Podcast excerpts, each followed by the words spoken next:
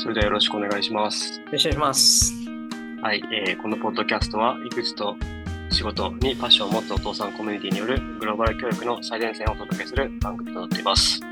えーこの取り組みを通じて日本やアメリカなど様々なところから子育てに奮闘する同世代の人々とつながっていけたら嬉しいと思います。はい、えー自己紹介です。お久しぶりです。波乗りダディことゆうたです。えー8年目になりました。えーシリコンバレーの企業でマーケティングをしています。えー5歳ともうすぐ1歳の息子2人のお父さんです。はい、はいお願い。します。はい。フルスタックダディことピピです。4歳の女の子と0歳児の男の子の父で、えーシリコンバレーで CTO としてスタートアップ経営をしています。はい。というわけでですね、今日のテーマは、えーシリコンバレーにおける学童事情についてお届けしたいと思います。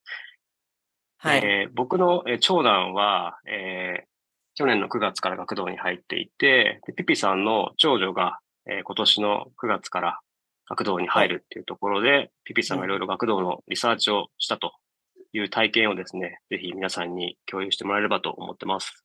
はい。そうですね。前提条件として多分あれだね。幼稚園事情について、まあなんか前回ちょっと軽く話したかもしれないけど、うんううん、もう一回ね。うんうん。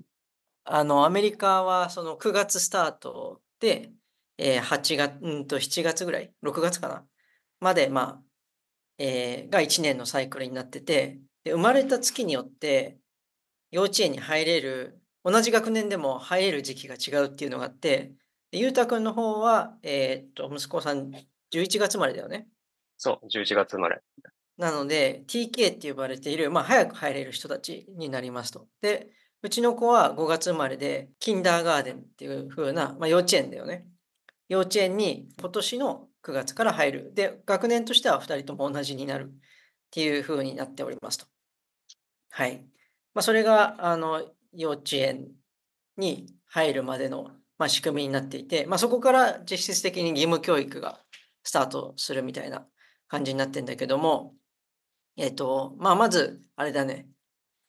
全然日本と違うところとしては、学区によって幼稚園の終わる時間が違うってところがね、でかいよね。それ知らなかった。うん。そうなんだ。うん。我々住んでる町は12時半うんで、そうね幼稚。うんうん。そうそう。んで、えっと、隣町、まあ、隣の隣、うんバーリンゲームってところは3時半。うんうんうんえ？キンダーも ?3 時半まであるの？そう。3時から。ええこの辺まで。そうなんだ。そうそう。それは本当に知らなかった。うん。んで、まあ、この辺は多分、うその市の予算とかそういういろんな都合があるんだろうけど、まあ、本当まちまち。うんそうなんだ。ちなみにバーリンゲームはですね、非常に裕福な住宅地ですね。そうだね。あの学区もスクールランキング見ても学校のレベルもすごく高い、めちゃめちゃいい地区ですね。だから財政的にもきっと潤ってるからなのかな。なるほど。知らなかったです。はい。そうなんですよ。で、さらに言うと、まあちょっとこれ脱線しちゃうけど、あの、本当学区によってどの幼稚園というか小学校、あ、そうそう、うんうん幼稚園と小学校がセットになってんだよね。キンダーガーデンからそのままファーストグレード1年生って感じでエレメンタリースクールに入っていくんだけど、全く同じ施設になってるっていうのが、まあ、ありますと。なんだけど、えっと、我々の学区は、あの、住んでるところによって行く幼稚園が基本的には決まる。うん。じゃん。だけど、学区が決まってるからね例えばレッドウッドシティ、この隣町だけど、あっちはうん。抽選で決まるらしい。あ、どこ、レッドウッドシティ内でどこに住んでいても、抽選で、そうそう。のエレメンタリースクールに行くかが割り当てられる。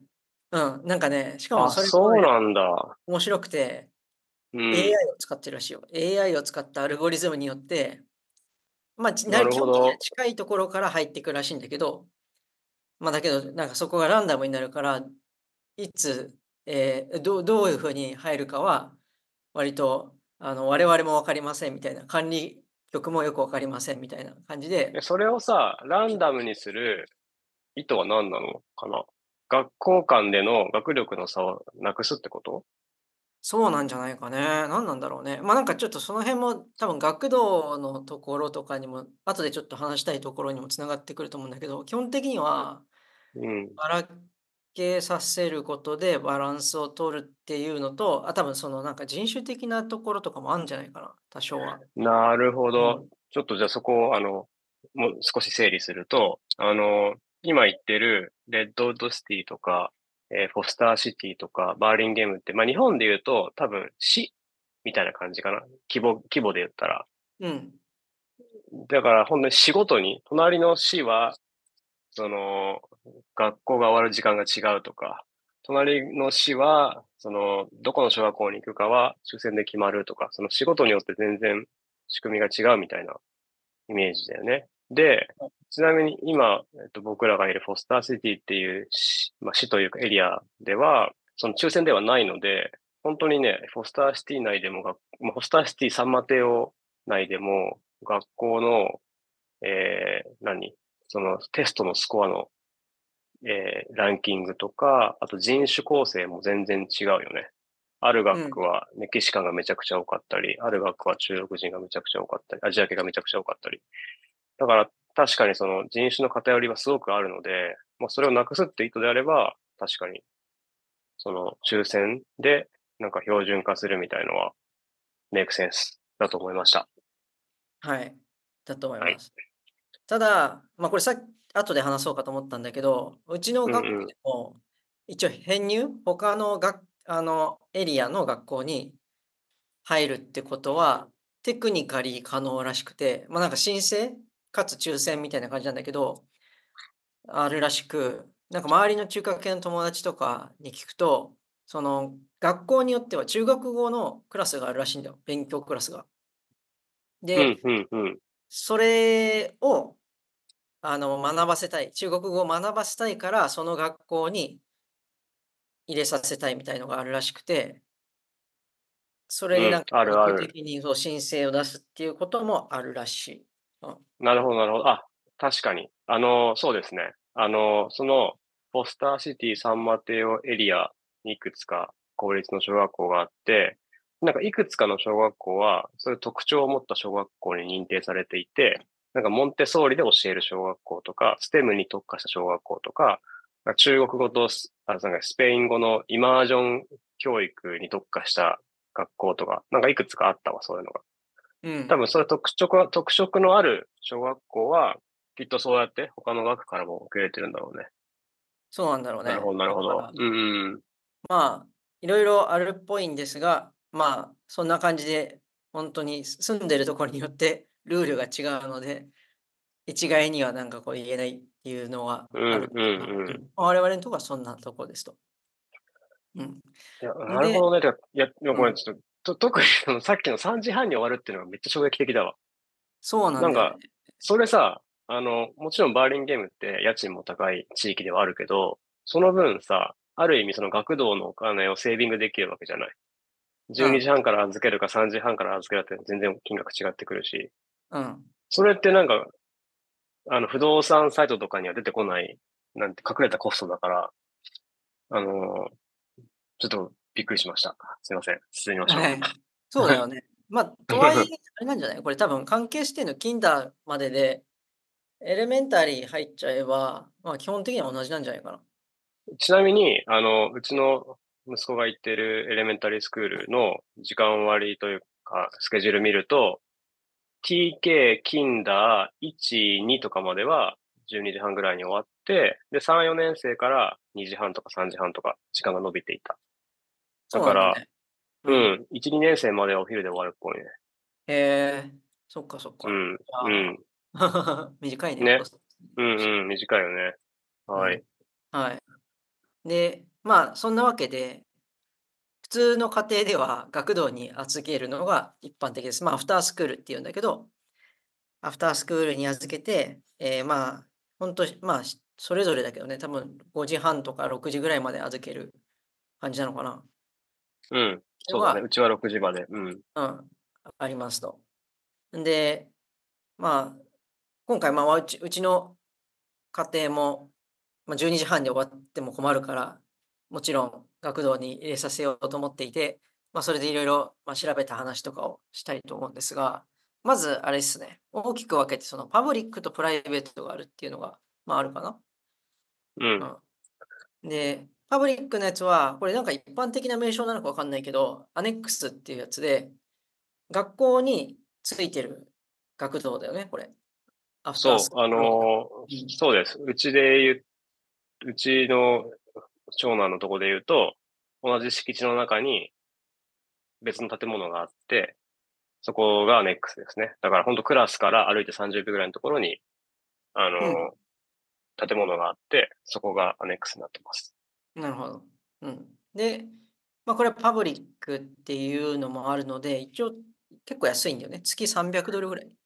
えっとねえーうそうですね。アネックスって終わる時間が2種類あって、あのー要は12時半で終わっちゃう子供たち向けに、2時半まで預けますよっていうものと、6時まで預けますよっていう、なんか2つのコースがあるみたいで、うん、で、12時半から2時半っていう短いプログラムだと、うん、確かに300ドルぐらいだった気がする。で、それが、えっと、に12時半から6時までっていう風なプログラムにすると、もうちょっと高かった気がするけど、プライベートよりは安かった記憶があります。うーん、そうなんだね。うん。うん。まあ、なんか、あのプライベートと比べたら結構安いあ安いなっていうふうに思って、あんま詳しく値段は見てないです。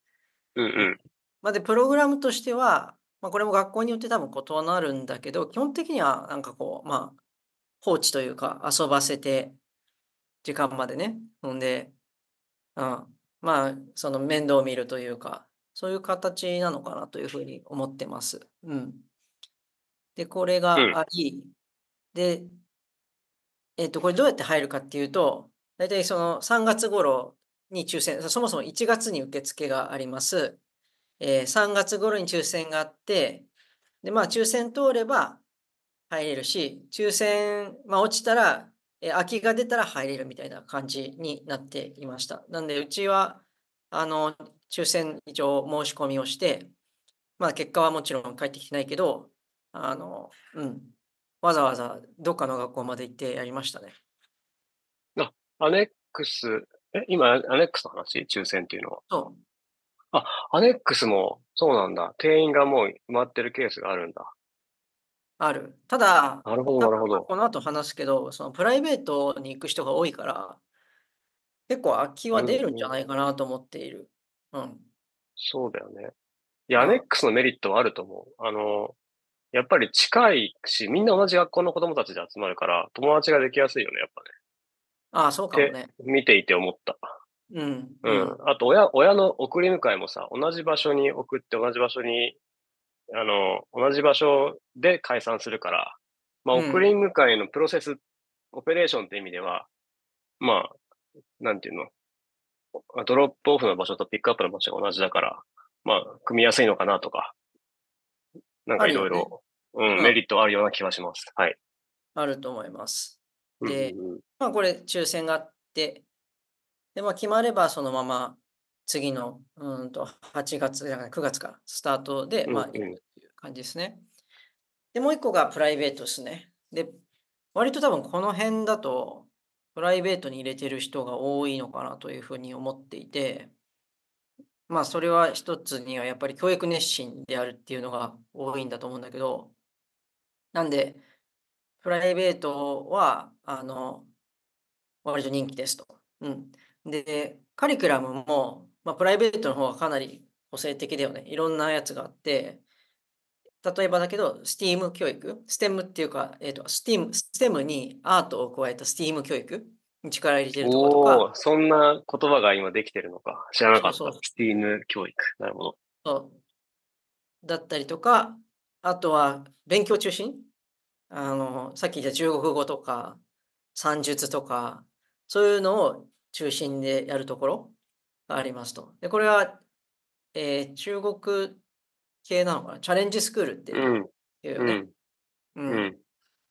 だったりとか、まあ、あとは普通にアネックスと変わらず結構遊ばせるようなところとかでありますと。で、運営しているところは、まあ、本当それも様々で、ね、あの、教会がやっているところとかもあるし、全然もう個人で独立してやってるところもあるし、うん、まあ、いろいろありますと。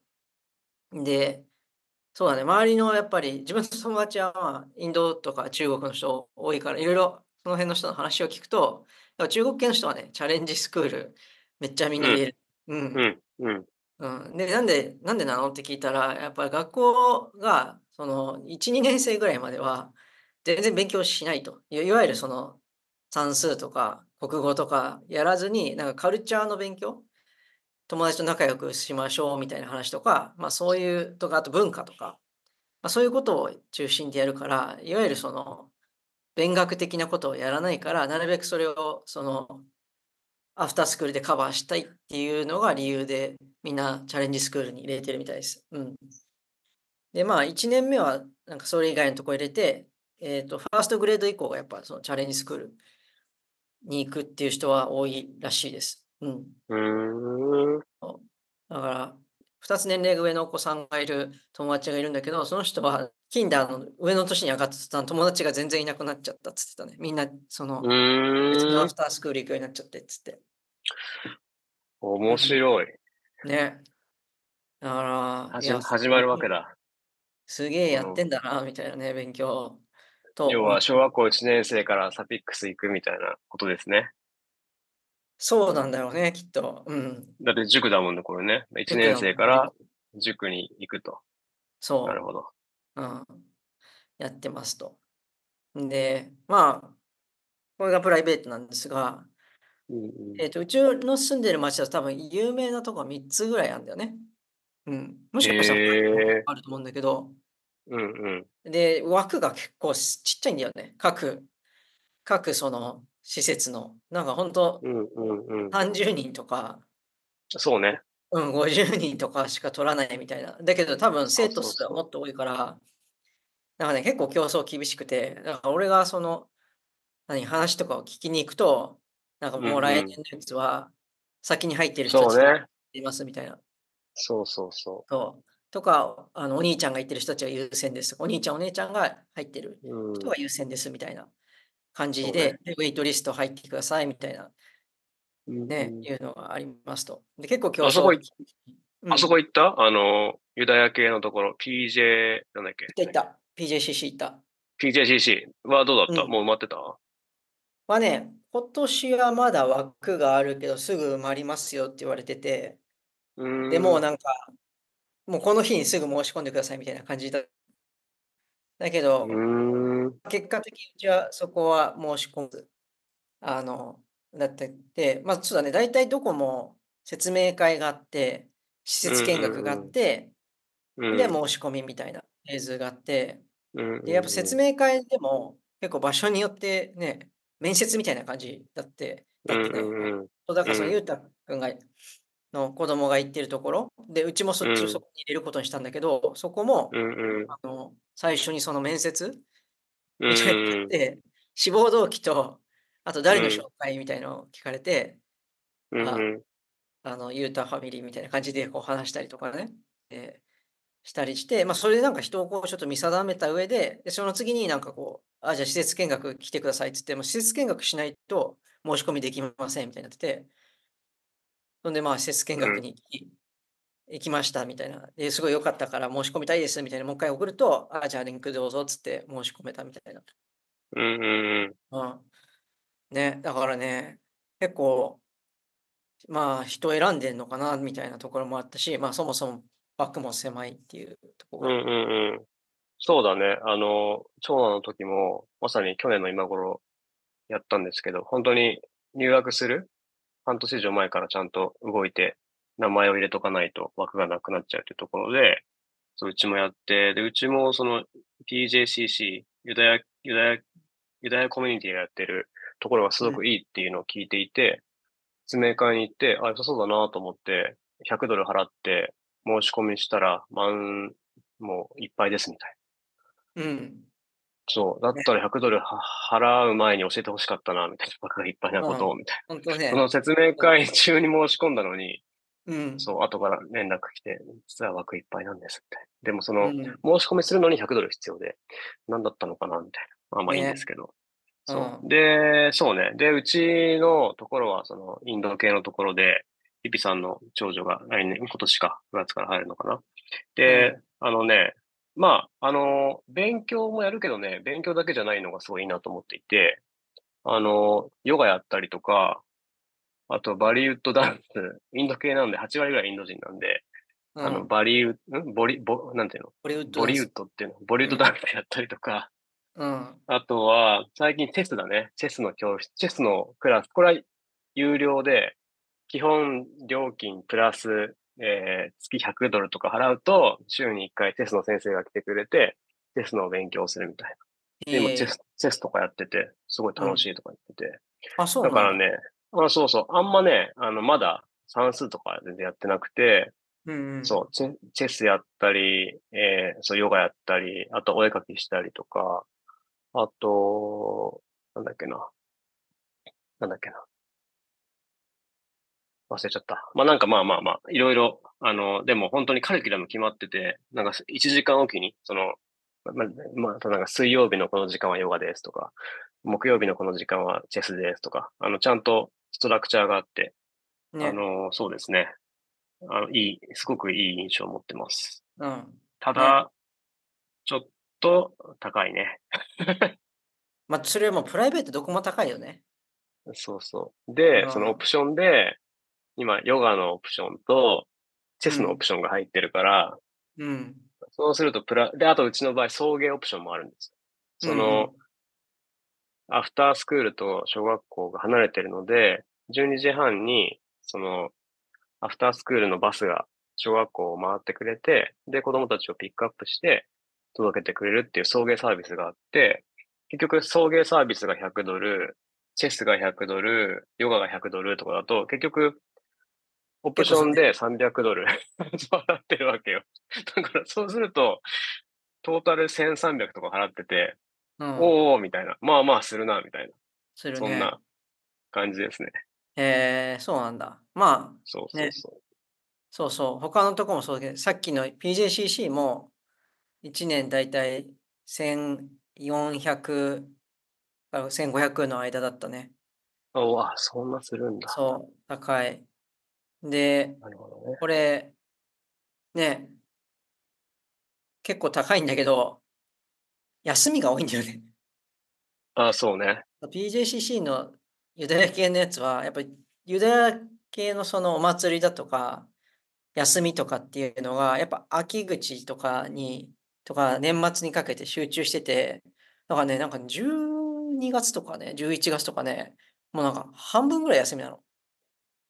こんなに休むのにこんなとんの？みたいな感じだから。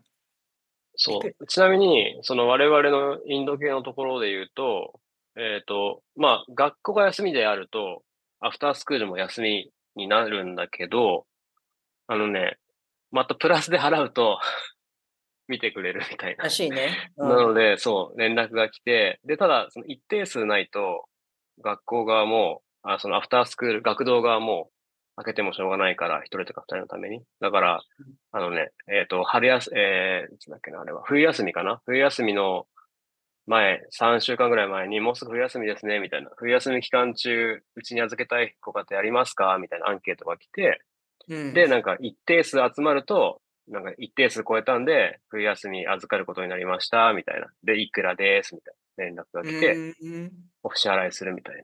そんな感じだったかな。あ、そうなんだ。じゃあ、うんうんうん場合によってはないこともあるんだ。あ、そう、そうなのよ。で、やっぱ聞くと、あの、と例えばアメリカ、その8月9月に入学をして、で、まず最初に、えー10秋休みっていうわけわかんないのが 10月にあるんです。あるね。秋休み。これは全く知らなくて、秋休みみたいな。うん。で、やっぱみんなそこで旅行入れてますね。あの、一そうね週間、うん家族旅行。うんで、10月に一週間あって、で、うちはその時学童が空いてくれたので、学童に朝から預けていて、うん。で、11月になるとこのサンクスギビングがあって、また一週間お休みがあって、うん。そこはまあ会社も休みだったから、まあお家で子供たちを見ていて、で、12月の、そうですね、冬休みは2週間また休みがあって、うん。そ、うん、そこは学童空いてたのかな？ちょっと覚えてないな。まあでもそうね、そんな休みが多いっていうのは大変ですね。ね。うんに。こんなに休みが多くて、仕事ね、しながらだと本当に難しいよね、これ。いやー、そう思うう。そうん、思いますよ。そう。だから、結局なんかあれみたいだね。それであ空いてない時のパターンはなんかこう、で、かつまあ両親仕事してたりすると、しょうがないからなんか、別のなんてベビーシッターみたいのに預けるみたいな。で、そうそうまたそれもね、月、月じゃなくて、毎、なんかひ一日いくらみたいなね、何十ドルとかかかるし、何十ドルじゃないね、うん100ドル超えるよね、一日あげつけた。うん。うん。でやっぱね、こういう時に、あのー民族間の助け合いってありだなと思っていて、やっぱり、言っても、なんだろう、日本人のお友達がいると、お互い頼みやすかったりはやっぱするわけよ。はい親同士も知ってるし。うんなので、あの、次男の、あの、ところにも、まあ、日本、奥様が日本人のご家庭があったりとか、麦の小学校にも何組か日本人のご家庭があって、まあ本当に困った時はそういうところにお互い助け合って、僕らも預かれるし、僕らも本当に困った時は預けさせてもらうっていうのはやっぱあって、やっぱこれって、なんだろう、やっぱ中国系の友達聞いてもやっぱ中国人としてのやっぱそういう助け合いコミュニティやっぱあるし、ベトナム系もそういうのがあるし、なんかまあ、やっぱり移民、民族同士助け合っていくんだなみたいな。だから、そうそう、そこはなんだろう。やっぱなんだろうね、日系の子が数数人いる環境っていうのは、だから最初はちょっとこう、なんていうの、英語喋んないで固まっちゃうかなとか、いろいろこう思ったことはありましたけど、結果的にはなんかそういう助け合いもできるし、かつ子供たちってなんか別にすぐ慣れちゃって、友達になる上で言葉関係ないからやっぱちっちゃいと。うんもうなんかね、言葉の壁はすぐ超えていっぱいお友達作ってるので、なんかあんまりその、特に僕たちの子供ってまあちっちゃいじゃない？4歳、5歳とかだから。うん。全然バリアにならないなって。これは多分10歳とか11歳とかになっちゃうと、やっぱり思春期も入って、ね、あの、固まっちゃってあるのかもしれないけど、うんやっぱ。4歳、5歳だったら全然関係ないなっていうのが、まあ最近思うところです。そうだね。うん。だと思います。はい。はいまあ、そんな感じで、学童そうですね大変だったよっていう。うん。あ、なんか意外と俺盛り上がったわ。そうねトピック的にはさ、学童っていうトピック結構ニッチじゃん。普段さ、友達と学童の話しかしないっす？しないね。そうそう。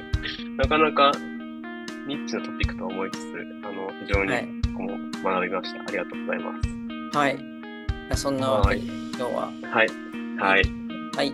ではそうですね。じゃあ、またよろしくお願いします。はい。ありがとうございます。はい。じゃあ、はい。失礼します。